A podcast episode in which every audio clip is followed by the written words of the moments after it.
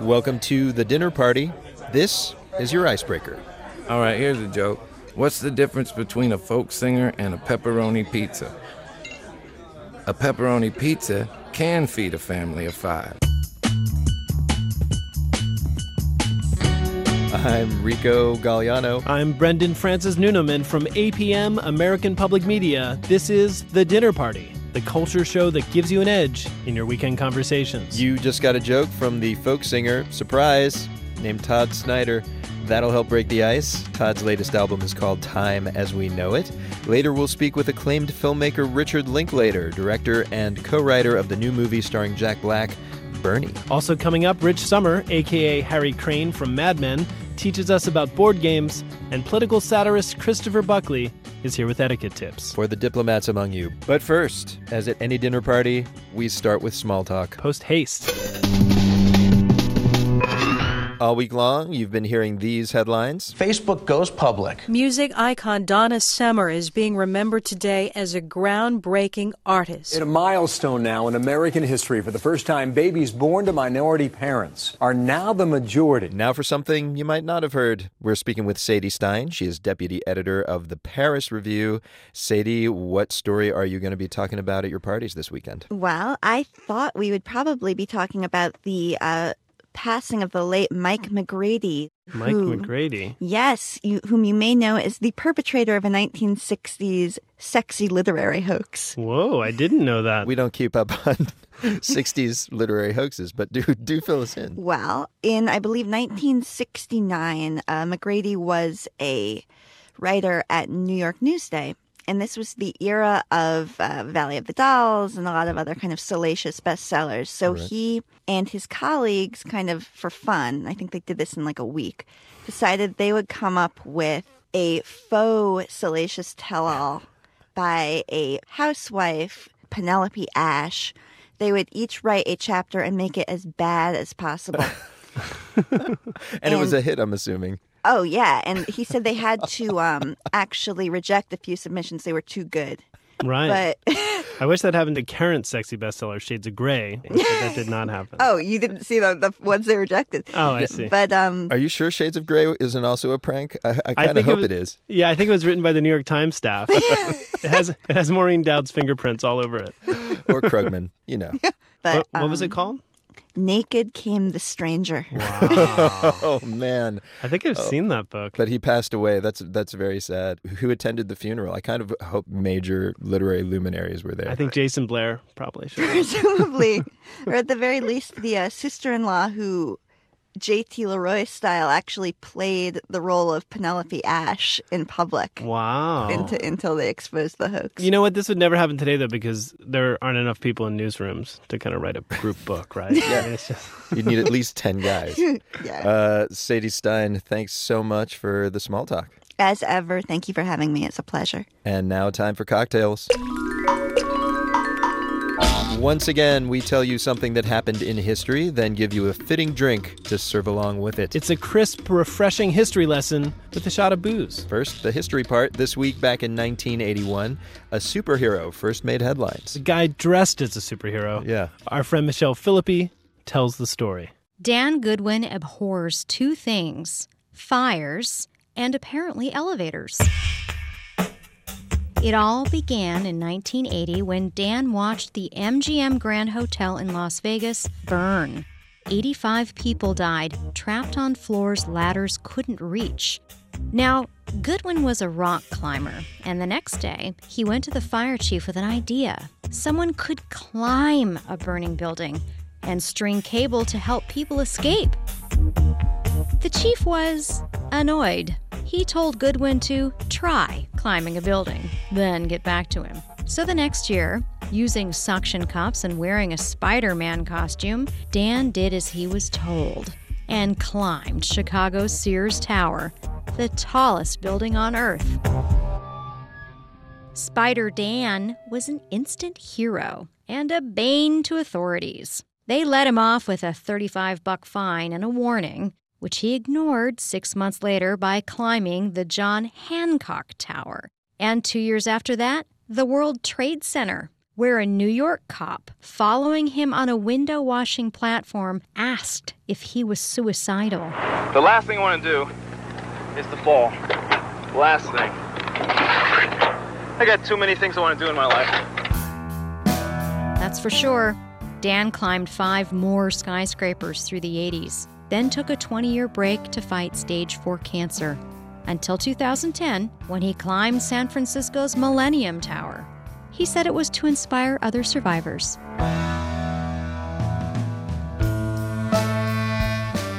So that was the history lesson. Now it's time for the booze. I'm on the line with Nandini Khaund. She works at the Violet Hour in Chicago, where you can get some yummy cocktails. Nandini, what cocktail did this history inspire you to make? Well, I actually created a cocktail based on the Ramos Gin Fizz from New Orleans.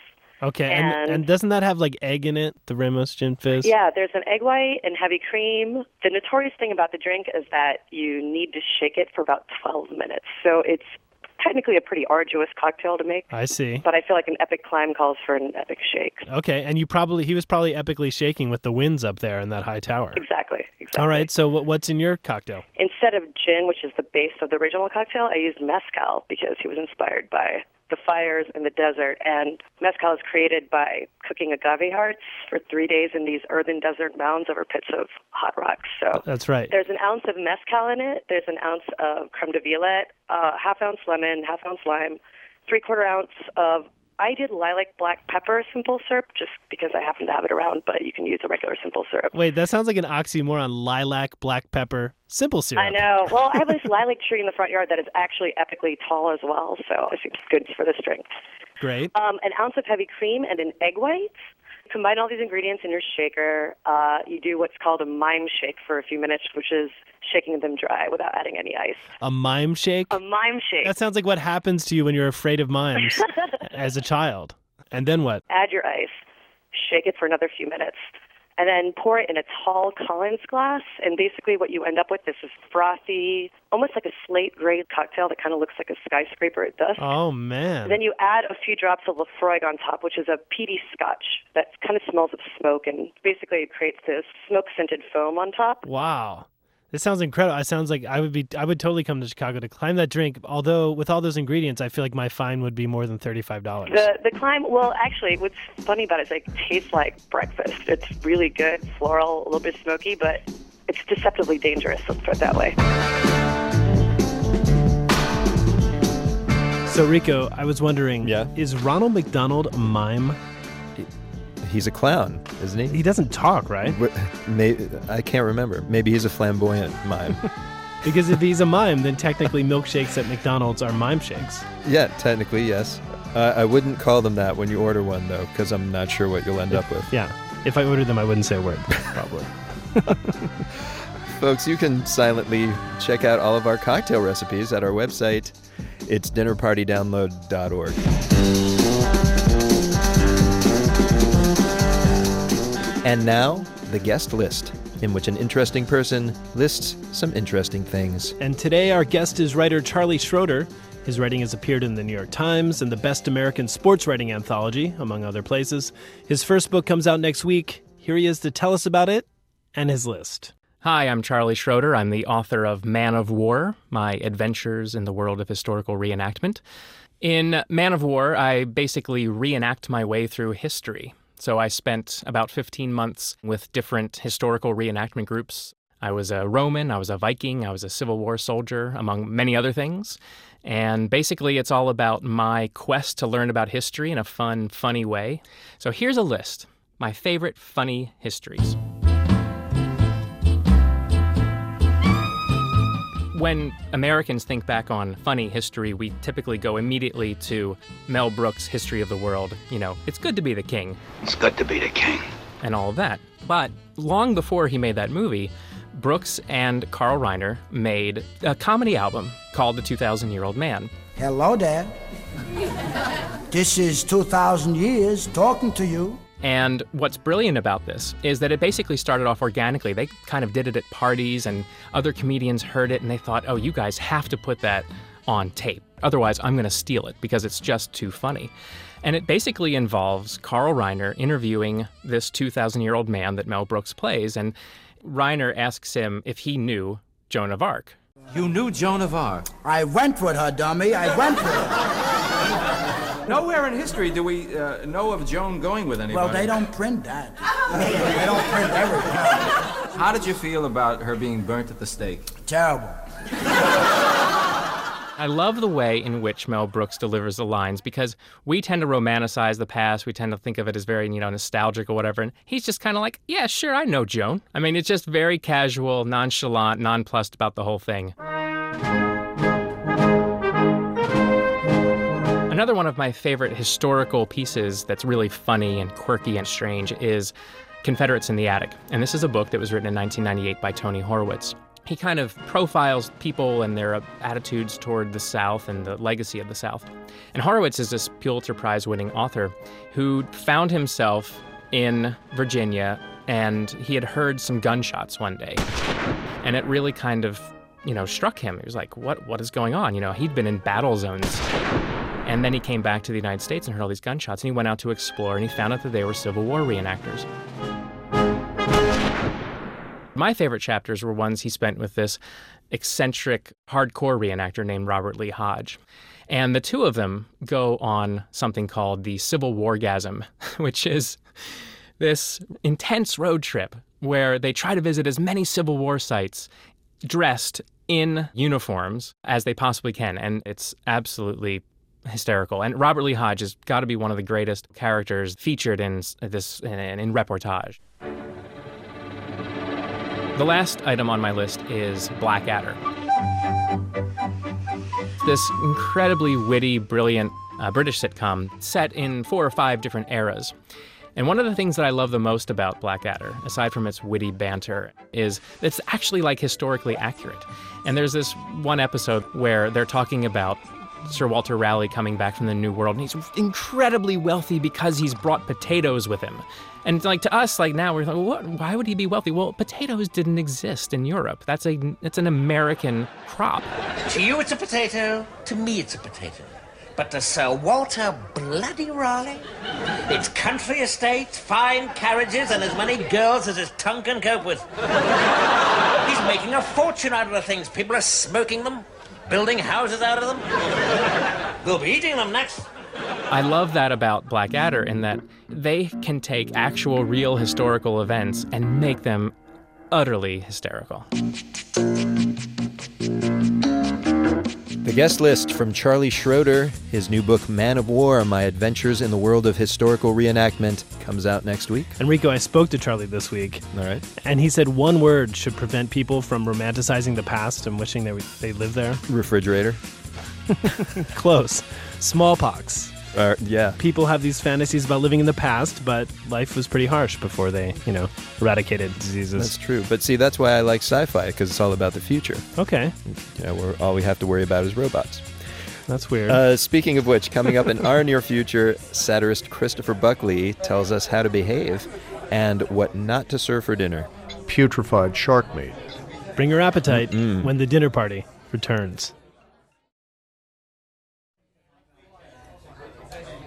Welcome back to The Dinner Party, the culture show that helps you win your dinner party. I'm Rico Galliano. I'm Brendan Francis Newnam. Coming up, actor Rich Sommer, aka Harry Crane on Mad Men, confesses his addiction to board games. A shocking exclusive. But first, it's time for our etiquette segment. Yes, each week you send us your questions about how to behave, and here to answer them this week is Christopher Buckley. He is the best selling writer of satirical novels like Thank You for Smoking, he also wrote the memoir Losing Mum and Pup about his late parents, Patricia and William F. Buckley, the latter of whom pretty much gave birth to the modern conservative movement. His new novel, They Eat Puppies, Don't They, came out this week. And Christopher, welcome. Good to be here with you. Thanks for coming. Uh, this, so this book, very quickly, it's a funny satire about diplomacy or kind of the lack thereof between the USA and China. So my first question is: Did you engineer this latest actual diplomatic fracas between the two countries as kind of a PR move? I wish I could take credit. That was brilliant. You know, it's tough writing satire in America today. You're in, you're generally in a losing uh, contest with tomorrow's USA Today. There's obviously been a lot of, to lampoon about this relationship. Was there one event that sort of sent you down the path of writing this book? Well, it was. It started out actually as a book about the military-industrial complex. Remember that thing that uh, you're a little, you're too young to remember this, but there was a president Eisenhower. named Eisenhower once. Where, oh, very where? good. He made our highways, right? Indeed, indeed. And uh, in his farewell address in 1960 was to warn us against the military industrial complex. And here we are now, America with an annual defense budget of $700 billion. I, I sound Oh, like Austin Powers, uh, which is uh, larger, by the way, than the combined military budgets of the next 14 countries. So, uh, how did we get there? And it sort of evolved from there into a book about U.S. China relations. It's funny that you mentioned that as the beginning point of the book because your main character lives at one of his homes is called the military industrial duplex. I was thinking that would be the starting point. If I came up with that pun, I'd be like, oh, great. now I have a book. You would then have to write a 300 page book to justify right. that. There's nothing for it but to write immediately. That's, you obviously have been thinking a lot about diplomacy while writing this thing, so it seems like you're very well suited to talk about how our audience ought to behave. And I think Brendan has our first etiquette question. It's from Sarah, who is in Beijing. Um, she asks, What is the proper host or hostess gift to bring when you seek asylum in a foreign embassy or consulate? Mm, a question ripped from the headlines. This is a very good question. And as you know, the uh, uh, U.S. Embassy in uh, Beijing has been having a lot of a lot of visitors uh, lately. Yeah. My my first answer was going to be toilet paper. Certainly, that would have been what I would have brought when I was last in Beijing, but that was 1974. So it's, it's changed. I think there have been some improvements. I would really? have to say uh, uh, American cigarettes. Now, I'm not I'm not here to you know promote tobacco. My uh, my fiance is a doctor, and she recently went to uh, Libya. You know, back when bombs were, were dropping, and I said to her, "You've got to bring cigarettes." And she said, "I'm a doctor. I can't, you know, I can't bring." ci-" I said, "Trust me." So I went and bought her two cartons of cigarettes. I had not bought cigarettes since 1989. Do you know what two cartons of cigarettes costs? I can't No. imagine.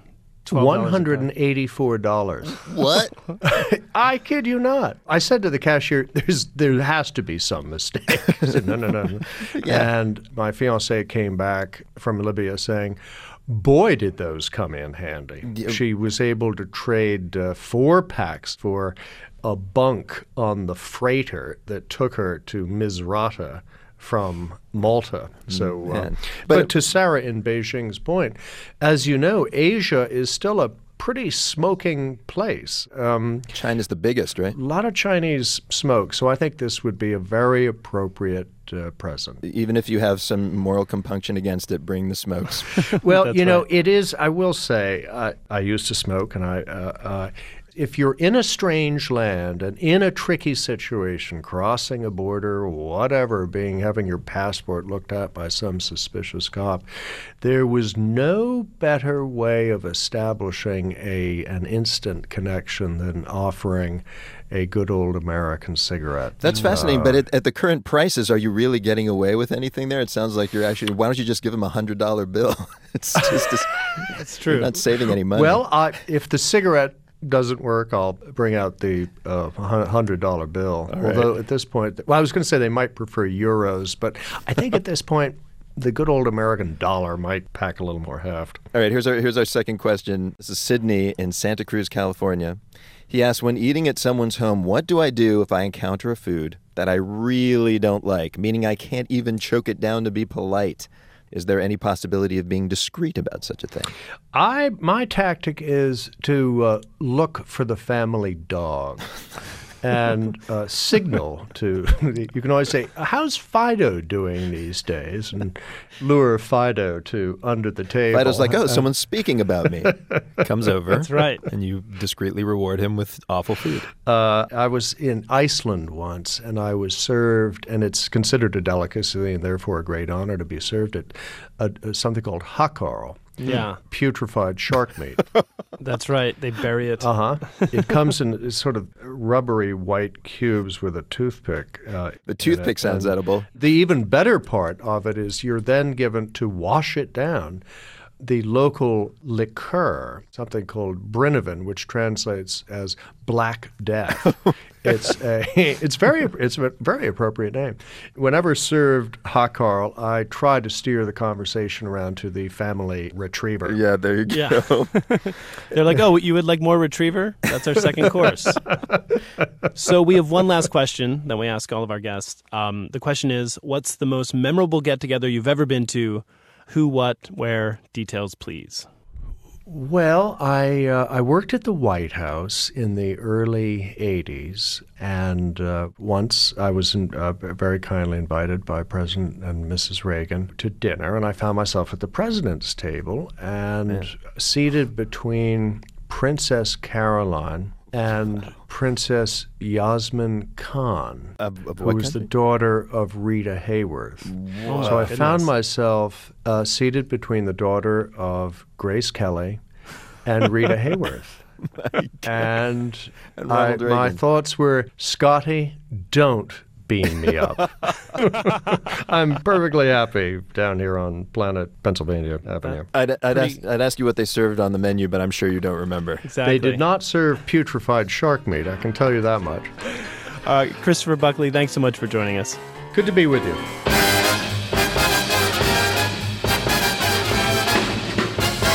And folks, if you find yourself seated between two princesses, First, have a photo taken so we actually believe you. That's right. Actually, don't enjoy yourself. Unless you have questions about how to behave in that situation, I know I would, in which case, email us via our website. It's dinnerpartydownload.org.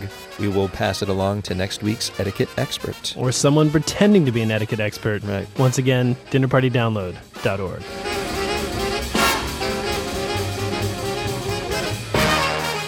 And now, time for Chattering Class. This is where we invite a guest to teach us about some dinner party worthy topic.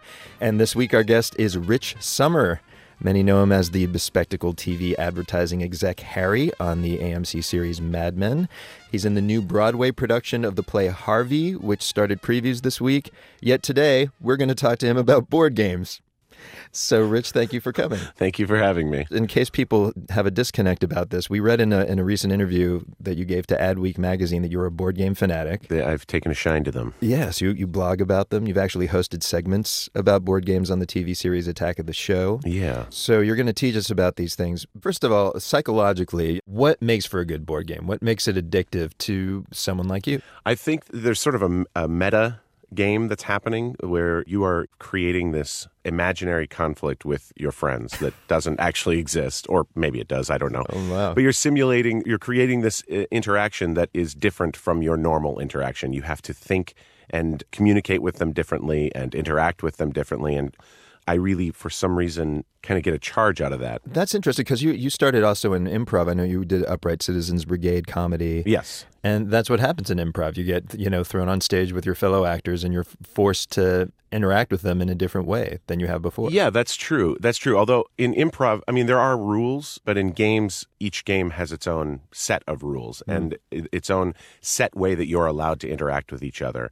I enjoy, for leisure reading, I read game rules. I uh, God, the, it's it's a problem. It's a dark, dark. No, my wife. I am so lucky that somebody said yes uh, because it's- it's only gotten worse. But My word. I think that uh, you, you asked what makes a good game. There are two kind of basic things happening in most games. There's the theme and there are the mechanics of the game. All right. I will play a game sometimes solely based on the theme if it's an interesting enough theme. Like westerns or something. Yeah, like westerns or World War II or, is popular, or um, for some reason, like farms in Europe seem to be very popular these days. Really? Yeah, but uh, We'll get to but- but then there are some games that I will play even if I don't care much for the theme because the mechanics are so good or interesting or new. Well, is there something common to all of those games, like some kind of uh, mechanic that gets people every time? I, I don't know that there's a mechanic that's a common thread, but there are certain feelings that should be there. A feeling of tension, like you can't quite get everything done that you want to get done on a turn. There has to be some there has to be a carrot on the stick that you can't quite reach. You just want to get closer to the carrot than your opponent. That's interesting. It's almost like the structure of a story, constantly ratcheting up the tension, making it more difficult for the protagonist. Oh, absolutely. And there are some games, you know, there's a game called War of the Ring, which is based on the Lord of the Rings, Mm. and it has a beginning, a middle, and an end. You know, if you are the free people, you have a goal to get that ring to Mordor. And if you are the shadow player, you have a goal of kicking the free people all over the map and just messing stuff up. Asymmetrical goals, they both play out and tell a story. Um, uh, on your blog a few months back, you said you go through phases in the type of board games that you're into, Mhm. and you listed a kind of surprising number of board game genres. What type are you into right now? I'm sort of back into a negotiation mechanic. No, no, what is that? Negotiation games, generally, you're trying to achieve something, and the only way to achieve it is to get the other players to help you to do it. You know you're going to have to help them, but you want to help them just less than they end up helping you.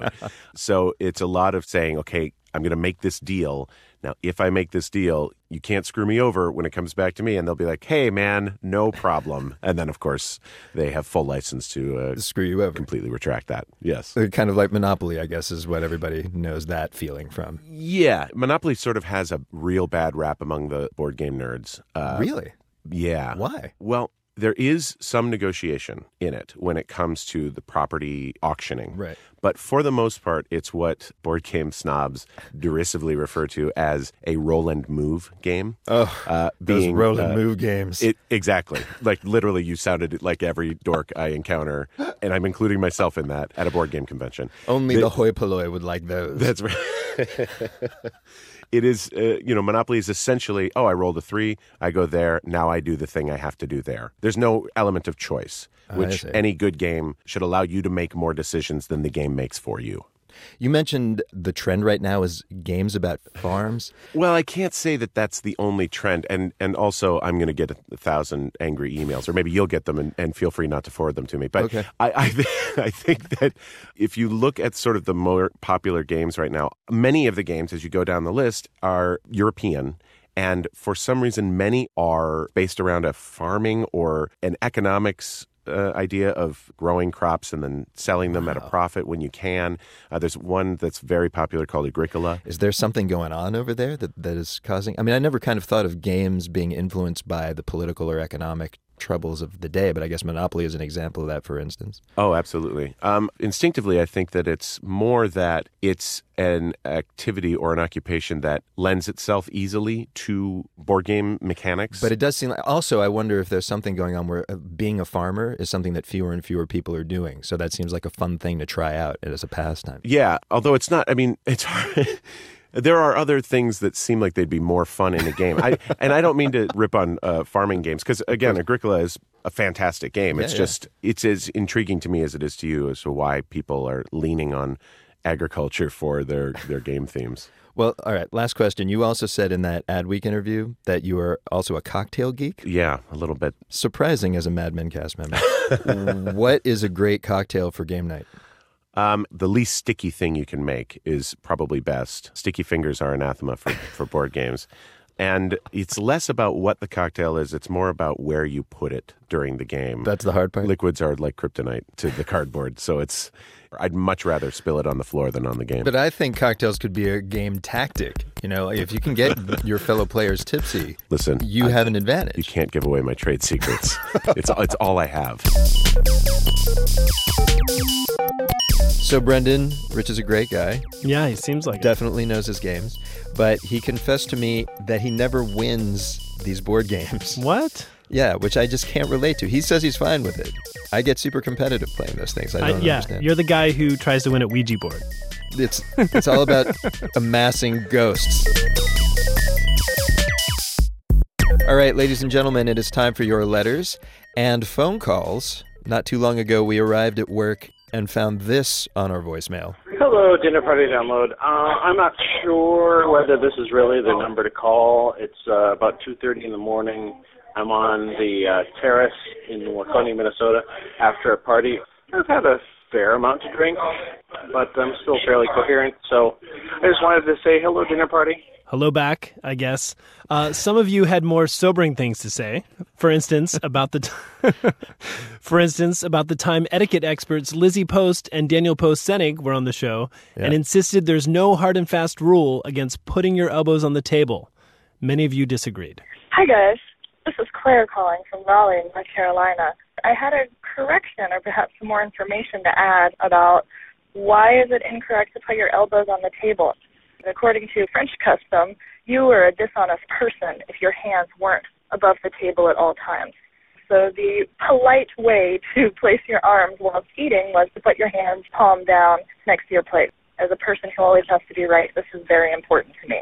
Thanks for that, Karen. But even if you're right, it is probably impolite to be so suspicious of your guests Yeah. that you need to see their hands at all times. Good point. Uh, moving from elbows to fins, one little detail recently slipped by our fact checkers and also by recent guest of honor, Emily Blunt, who told us this. If you reach out and touch a dolphin, you can actually break up dolphin partnerships because they mate for life. So if you touch them, it's like they've been cheating on the other one.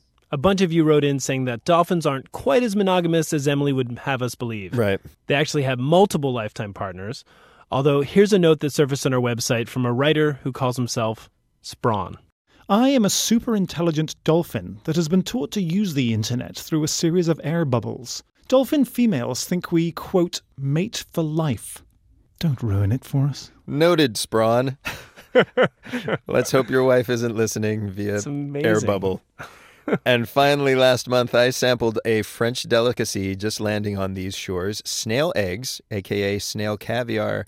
Little did we know that caviar, the food that sets the bar for luxury, used to be bar food. Hi, I'm Damon from Minneapolis. So I heard your story about snail eggs, and it reminded me. I was just reading in Bill Bryson's book called At Home that in the 1850s, caviar was so abundant that it was served in bars and saloons, in the same way pretzels and peanuts are served now, because the saltiness encouraged patrons to drink more. Man, the 1850s sounds nice. Well, don't forget the smallpox. Oh, yeah. And that's a wrap, folks. You can call us on the dinner party hotline anytime. It's free, it's open 24 hours, and it's the phone at my cubicle. Wait, actually, wait a second. It looks like we missed a message. Hello, this is Paul Mackey. I called and left a message. I don't entirely remember the contents of what I said, but use it as may or may not be fit, and I will uh, be listening along whether you play anything by me or not. It's that guy again. Uh, and audience, no matter what your state of mind is, contact us with your corrections, suggestions, rants, and raves. Yeah. Our hotline number is 213 621 3554. All species welcome. All right, everyone, we are going to take a short break. Coming up, we sip the latest liqueurs, and filmmaker extraordinaire Richard Linklater tells us all about his new comedy. He shoots her in the back four times. this is real comedy, isn't it? All that and more when the dinner party returns.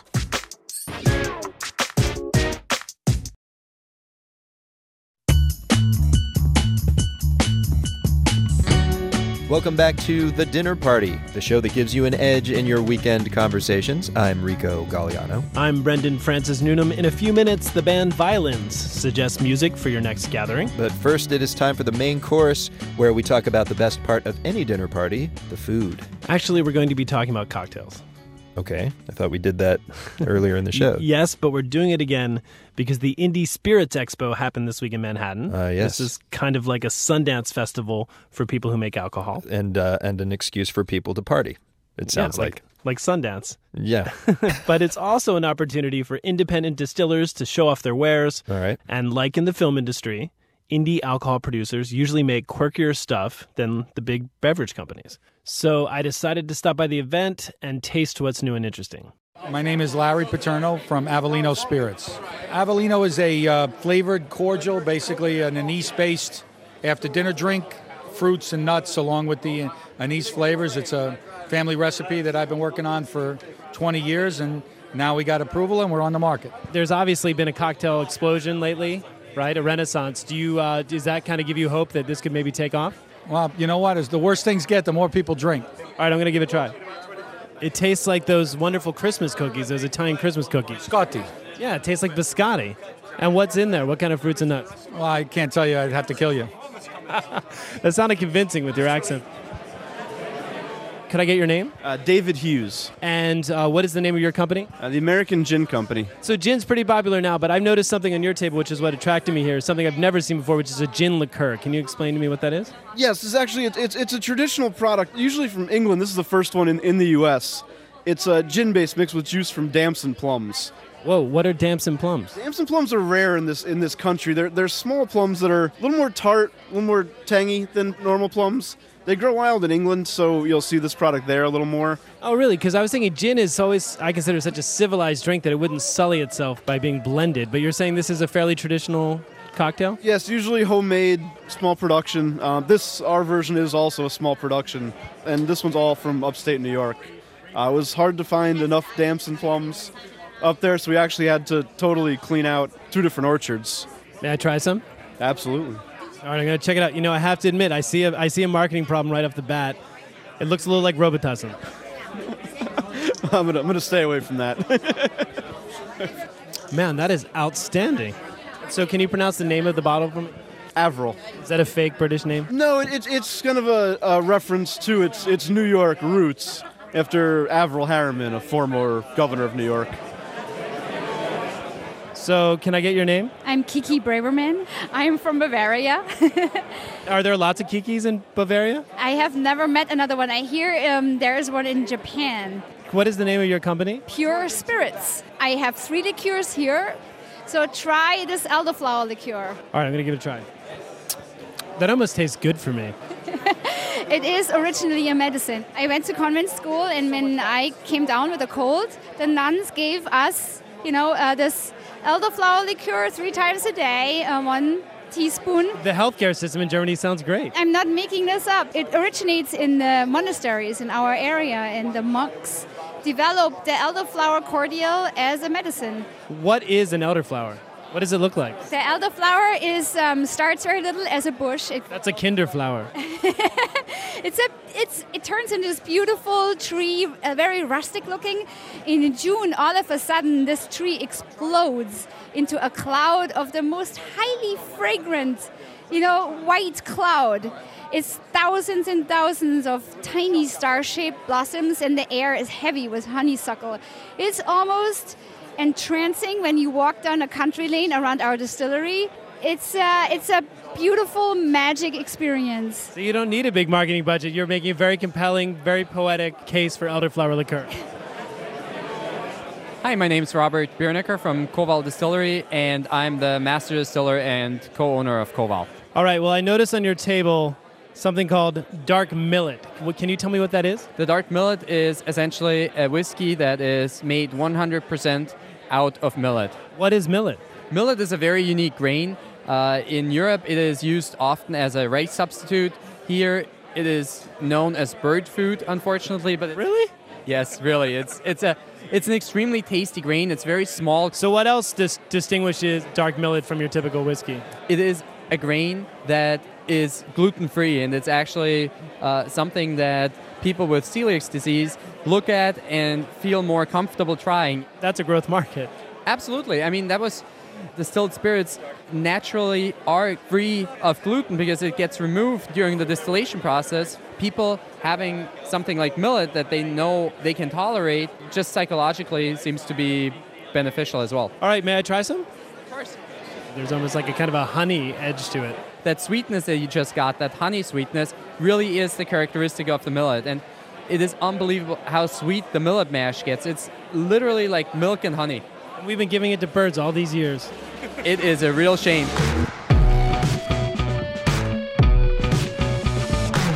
Interesting stuff. Yeah. Brendan. Uh, but a question Was everyone you talked to just soused? How could You know, they not be?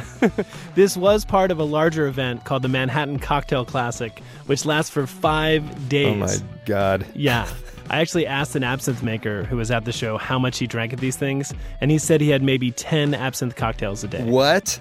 and he's but like alive? Over the, but like over the course of 15 hours. So he didn't go all Van Gogh or anything weird. Good. Uh, but I definitely think that including like a black coffee and Alka Seltzer expo at the next event. Probably a good idea. Yeah.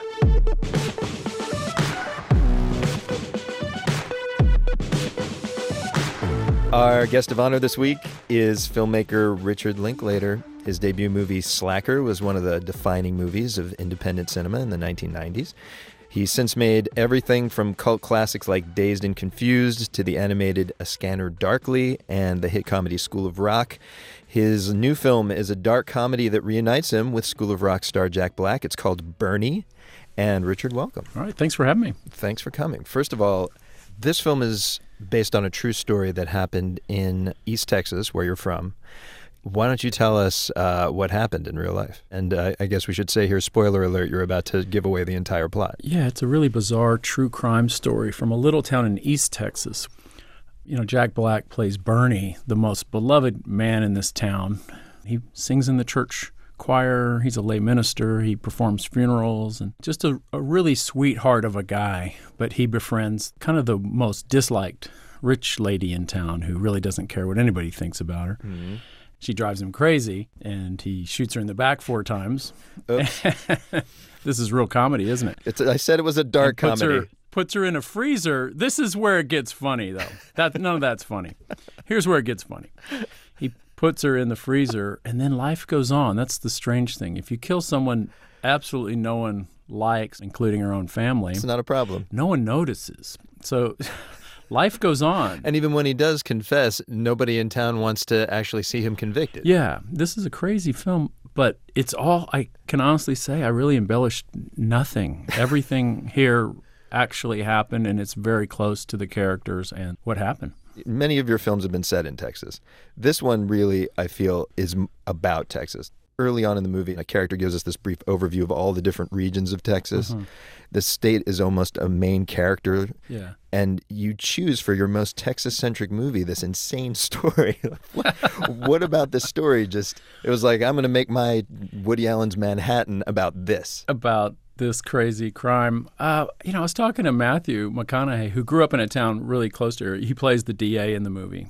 And it's a crazy story, but when you grow up in a place like East Texas, you know, life behind the pine curtain, it's kind of like you just sort of go, yeah, okay. You know, crazy things happen. Well, hell. Even if he did do it, she was so mean and ornery, she had it coming to her. Mm-hmm. It's not as bad as people say it is. He only shot her four times, not five. You know what? Well, you people are crazy as coots. I like Bernie Tiede as much as you did. He did shoot her, though.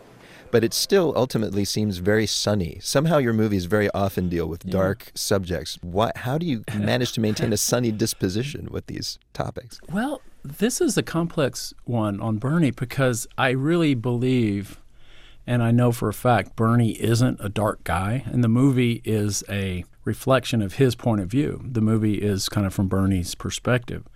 And Bernie's not a dark guy, but he did commit the darkest of dark acts. He took another person's life. So it really begs the question if, if the nicest guy can do that, could you? Could I? Hmm. Could the circumstances in your life get such? Could you allow yourself to be in a relationship that you could do such an act? To me, that's much more interesting than portraying like a psychopath who's killing people regularly, you know, that they just can't help it. This is like, wow, a nice person. So I don't really see this as a dark comedy. I see it more as a comedy with just this one little moment of darkness that sort of has has to be but, dealt with. But on paper, you know, it's a true crime story. She's in a freezer. It all sounds so horrible, and that's why Bernie got prosecuted so much because it sounds and looks horrible. But if you really get into it, you realize the reasons he's doing his things, you know, putting in her freezer, it's kind of out of respect in some strange way. Yeah, he does say at some point that he's he put her in the freezer because at some point he wanted to give her a proper burial. Yeah, he would never desecrate a body. I mean, outside of shooting her in the back four times, you know, that's where it gets very surreal. All right, we we have two questions that we ask everyone on the show. Uh-oh. Uh Yeah. The first question is: If we were to meet you at a dinner party, what question should we not ask you? Oh, definitely don't ask me what I'm working on or what's next. Really? Why? why yeah, because you just get sick of talking about yourself so much. So why are you here? Yeah, well, I'm trying not to talk about myself. I'm trying to talk about the movie and Bernie. So I'm okay with that. That if you're going to do a public art form like film, I think you have to at least be able to do that. But what you're doing next is kind of like that gets into oh, you know, development process and all. That's just it's just boring. You don't get anything. I, I'd rather talk about ideas. Well, in a way, it's like I think why people like it is because it's like listening in on a therapy session a little bit, telling you know celebrities telling you their hopes and dreams and how that relates to their Yeah, art. I can do that I do this is a therapy session for me just to talk about the movie because I'm still discovering it. I can still have an idea that I've never had about why I wanted to do the movie or within a conversation about the movie. When I talk about myself, I, I don't learn anything except I sound like a dweeb or something. I promise you do not sound like a dweeb yet. We'll, we'll see how you respond to the second question, which is tell us something we don't know. And this can either be about yourself, which I guess probably won't be, or something just in general, like trivia about the world. But something we don't know? Yeah. Well, you know, I was reading this morning about the historical, like geological development of New Zealand, how it sort of sprung off from the continent around it and was isolated. So it had this species of where we had mammals developing, all they had was birds. They had no mammals. So if you could go back tens of millions of years, all of New Zealand was ruled by these huge, like twice as big as ostriches, birds. But I don't, you know, I don't know. But th- I, I didn't really answer your question because I can't say I know that and others don't because I received that information from someone else. So to really get at something that I know that absolutely nobody knows, that's that's a tough question theoretically, wouldn't you say? I think it's okay if it's secondhand knowledge. Everything is secondhand knowledge from somewhere. But what isn't? That's what I'm getting at. That's what blows me away. I, I'm obsessed with science in that regard. The guys who truly do discover. Yeah. You know, think of 1923 Hubble, who the universe goes from being one galaxy to a hundred billion more galaxies in one discovery. To me, that's mind blowing that our perception of ourselves in the universe could shrink to one one hundred billionth of it where it was last year. Rico, that was spoken like a true Texan. His Yeah. mind is blown when he learns that he's not the center of the universe.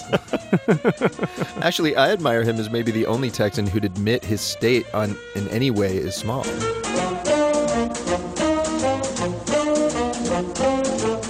So, ladies and gentlemen, we've sipped some drinks, talked with a great artist. There's but one thing left for a swell dinner party the music. Violens is a Brooklyn based band. That is V I O L E N S. That's right. Their name has a dark edge. Indeed. But not this song. It's called Totally True, mm-hmm. and it kicks off their new album called True. Here's a clip. The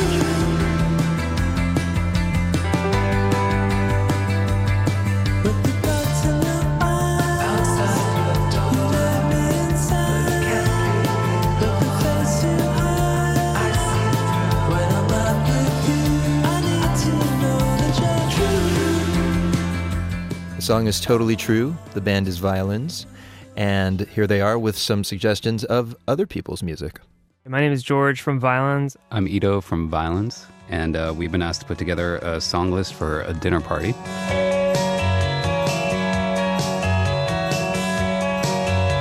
For the icebreaker kind of cocktails portion of the dinner, the band is Revolving Paint Dream, and the song is Stop the World.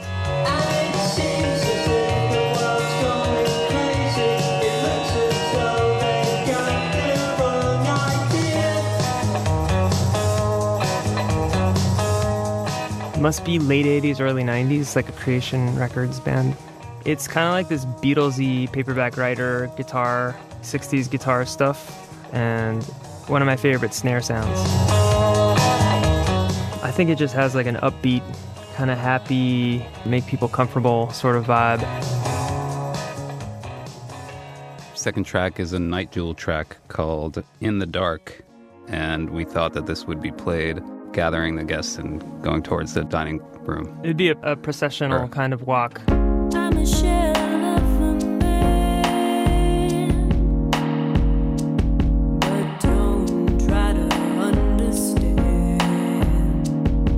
Nite Jewel and her band are amazing. They just Um, put out a new record on Secretly Canadian this year, a few months ago maybe. Yeah, Um, pretty recently. It's a little moody. It's got a, it's got I, I think it's a pretty sexy song. A lot of their songs are. It's, it's a slow you say dance. sexual or sexy? Either.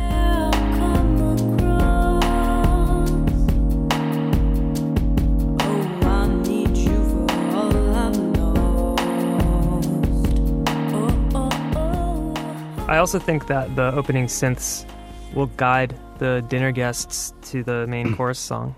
It's like an amuse bouche song.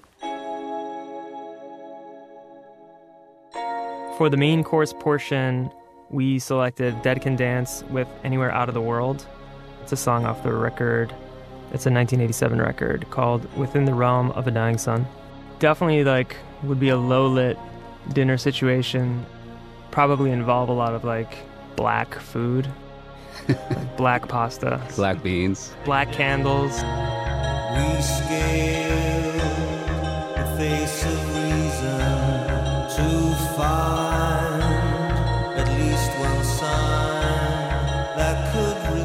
They use a lot of medieval instruments in their music. The choices and, and sounds, the synth sounds and the vocal texture and everything like that is, is just one of my top favorite um, production bouquets, if you will.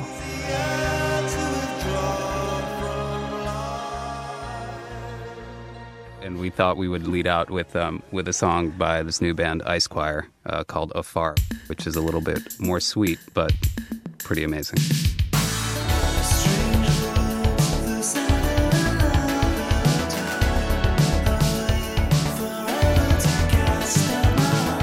It's fast paced, turbo bass in the house, lots of amazing synth sounds, insane use of editing and, and composition. Their album's coming out very soon, and it's both of our favorite record right now. We can't stop listening to it. Everything on the record is satisfying and sweet. A dinner party soundtrack from the band Violens. Their new album True on Slumberland Records was released this week. And that's the dinner party, folks. Jackson Musker is assistant producer of The Dinner Party. Thanks to Bill Lance, Ravi Carmen, Jeff Peters, Peter Clowney, Judy McAlpin, and our friends at the public radio show Marketplace. Bon appetit.